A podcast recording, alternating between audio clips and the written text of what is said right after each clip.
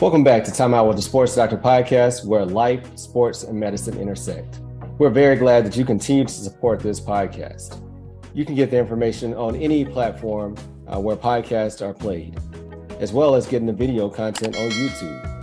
But if you want to just get one place to find all the content, go to my website at drderekthesportsdoctor.com and you will find everything on that website. So without further ado, let's get into this episode.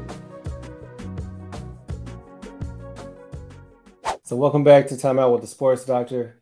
So it's just a solo episode today, and we're going to talk about one of my favorite subjects, which is what is sports medicine? Because this is a question that I frequently get asked. Usually, if I'm out um, at the store or wherever, I might have on a T-shirt, you know, that has sports medicine, or it might have my job on it. And people always like to ask, you know, do you like your job? You know, I'm interested in going into sports medicine. Do you like what you do? And I'll answer, you know, yes, I love my job. I'll kind of give a brief description, but I always like to ask them, kind of reverse it and say, well, what do you want to be?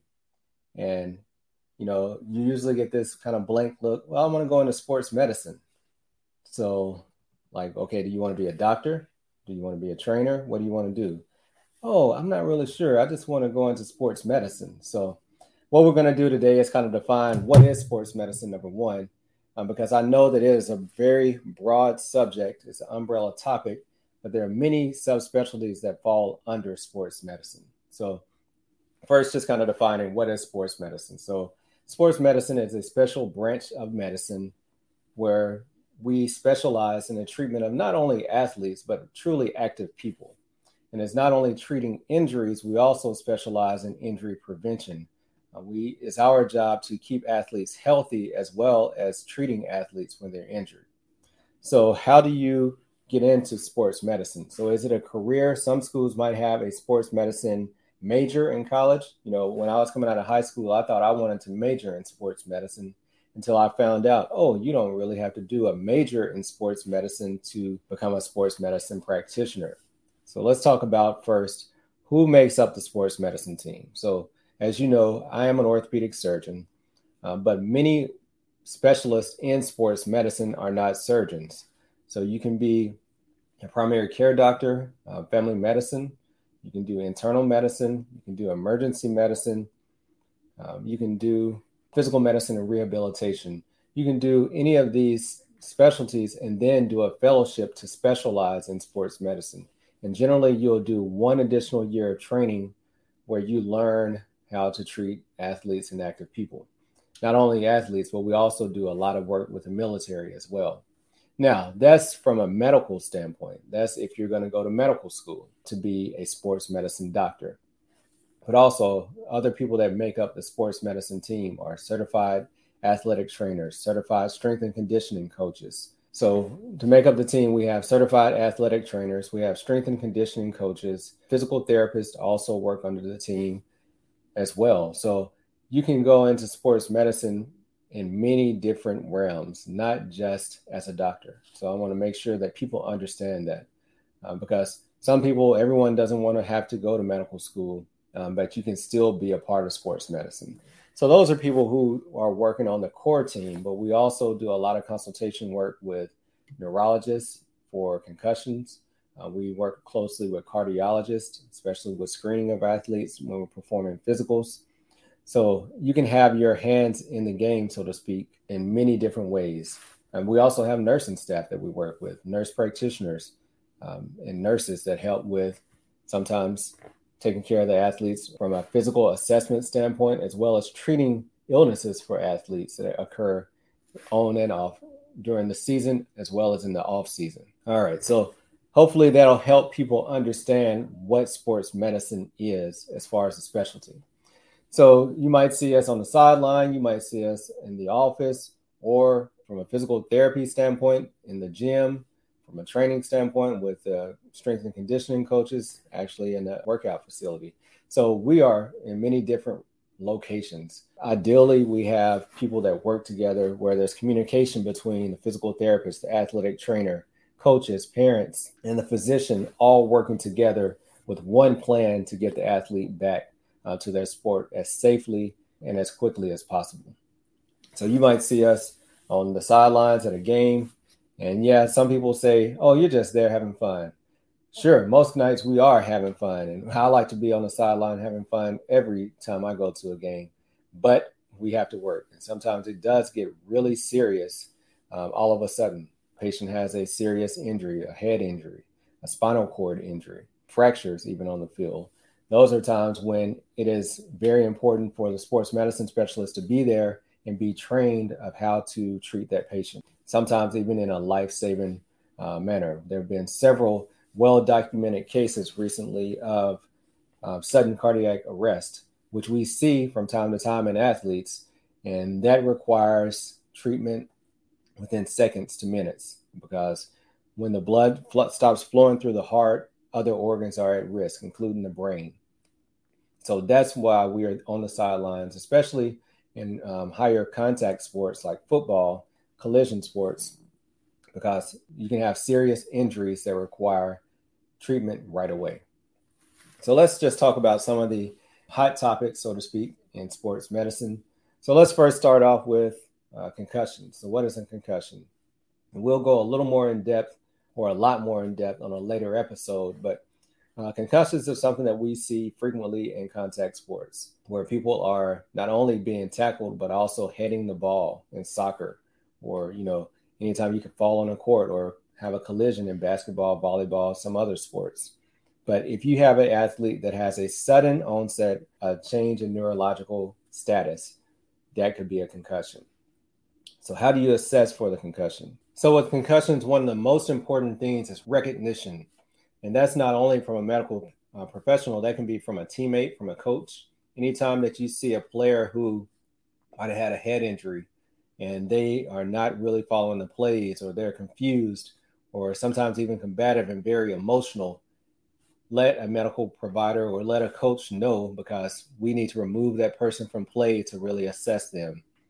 We can do an initial assessment on the sideline and determine whether or not that athlete is safe to return to play and then we'll do further testing later on. But recognition is important because they need to be removed from the game immediately and assessed and determine whether or not they can go back in. And then if they are held from play, when it's safe for them to return to activity. But like I mentioned, we will go into that in more depth. I had a previous episode if you want to go back and listen to it about concussions, uh, but we will have another episode coming up shortly.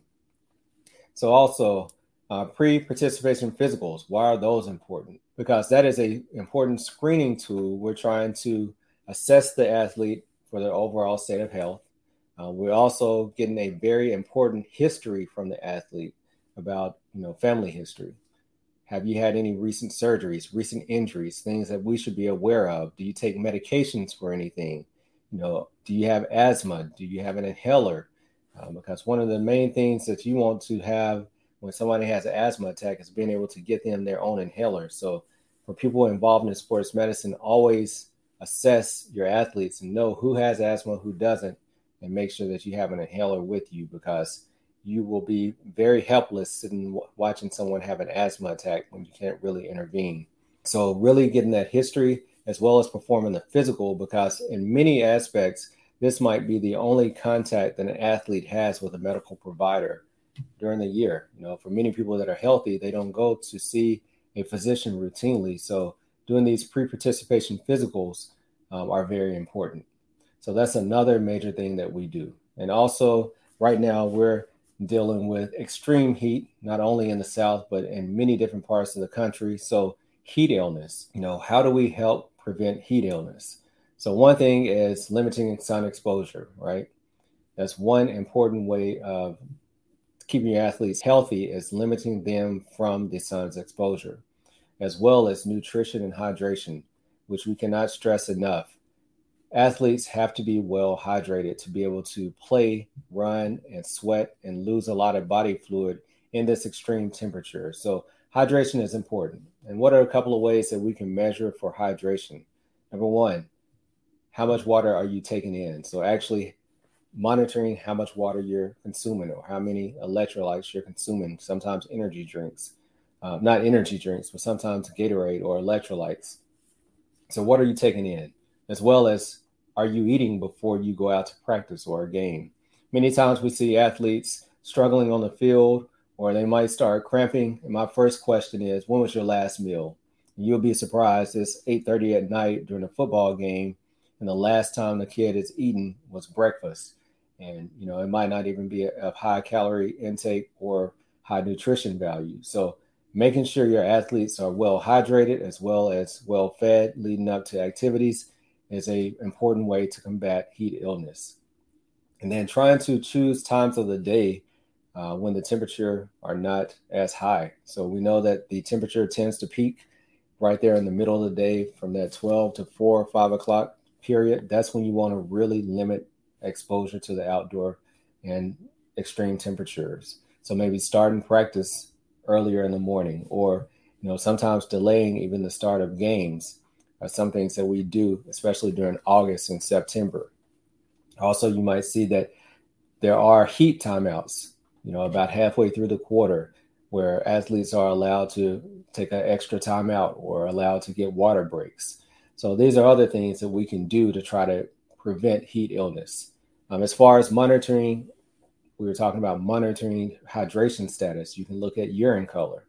Um, you can also monitor the weight of the athletes to make sure, because sometimes after a heavy practice where you're running and out in the heat, you can lose a significant amount of body weight. So measuring the weight before practice and after practice is something that we do.